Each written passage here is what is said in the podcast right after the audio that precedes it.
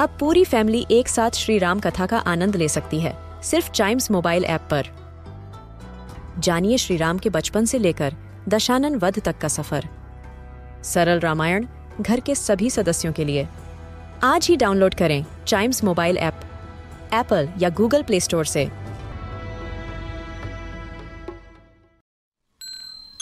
This is Chimes Radio, original podcast. Hello and welcome to a news a day podcast और आज trend हो रहे हैं Cristiano Ronaldo वो इसलिए क्योंकि क्रिस्टियानो रोनाल्डो ने आयरलैंड के अगेंस्ट वर्ल्ड रिकॉर्ड बनाया है। अब रोनाल्डो इंटरनेशनल फुटबॉल में सबसे ज़्यादा गोल करने वाले फुटबॉलर बन गए हैं। उन्होंने ये रिकॉर्ड वर्ल्ड कप क्वालिफायर के मैच में आयरलैंड के खिलाफ दो गोल करके बनाया है। रोनाल्डो के अब इंटरनेशनल फुटबॉल में 111 गोल हो गए हैं। उन्होंने ईरान के अली देई के रिकॉर्ड को तोड़कर इस अचीवमेंट को हासिल कर लिया। आपको बता दूँ, अली देई ने अपने इंटरनेशनल करियर में 109 गोल किए हैं।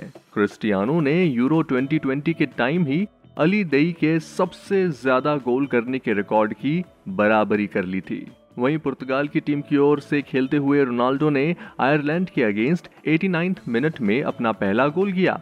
और इसके बाद इंजरी टाइम के दौरान दूसरा गोल करके टीम को 2-1 से लीड दिलाने में भी सफल रहे। और कमाल की बात यह है कि रोनाल्डो ने अपने दोनों गोल हेड से किए। शानदार रिकॉर्ड बनाने के बाद रोनाल्डो ने कहा, मैं बहुत खुश हूँ। सिर्फ़ इसलिए नहीं कि मैंने रिकॉर्ड तोड़ा है, बल्कि उस खास पल के लिए जो हमारे पास था। टीम ने जो किया, उसकी तारीफ़ करनी होगी। हमें अंत तक विश्वास था। मैं बहुत खुश हूँ। वहीं अब पुर्तगाल चार मैचों में 10 पॉइंट्स के साथ ग्रुप ए में टॉप पर है। मगर सर्बिया सिर्फ़ तीन अंक पीछे है और उसे एक मैच और खेलना है। रोनाल्डो का ये 180th मैच था और उन्होंने 2004 यूरोपियन चैंपियनशिप में पुर्तगाल के लिए ही अपना पहला गोल किया था। और ये थी आज की ट्रेंडिंग स्टोरी आई होप आपको ये जानकारी इंटरेस्टिंग लगी होगी। ऐसी ही ट्रेंडिंग न्यूज़ रोज सुनने के लिए आप टाइम्स रेडियो का ये वाला पॉडकास्ट अ न्यूज़ अडे को ज़रूर लाइक शेयर और सब्सक्राइब कर लें, ताकि आपसे इसका कोई भी एपिसोड मिस ना हो जाए। Till then see you and always keep chiming